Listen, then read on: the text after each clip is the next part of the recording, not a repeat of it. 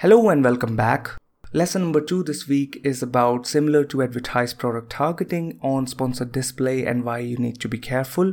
This particular targeting gets added automatically every time you set up a new sponsored display campaign and it may go unnoticed as well.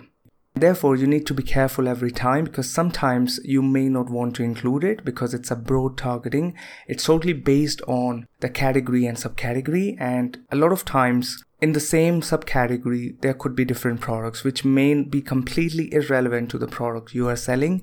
And all this could lead to more wasted ad spend. So it's important to have a recheck on all your targeting that you have added once you are finished setting up all the targeting and exclude it if you don't intend to include it or reduce a bit as much as possible because this particular targeting it spends very quickly as there could be a vast number of products falling in that subcategory. So it's a huge targeting pool.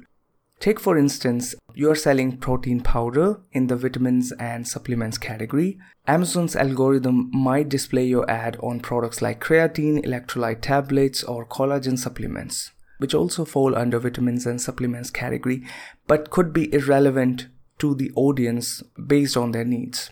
Where you could have got a high return on investment if you had manually chosen those targeting. So that's why it's not as effective as manual choosing of the campaign targeting, but could be one of the additional strategies if you are looking to expand reach and raise the brand awareness.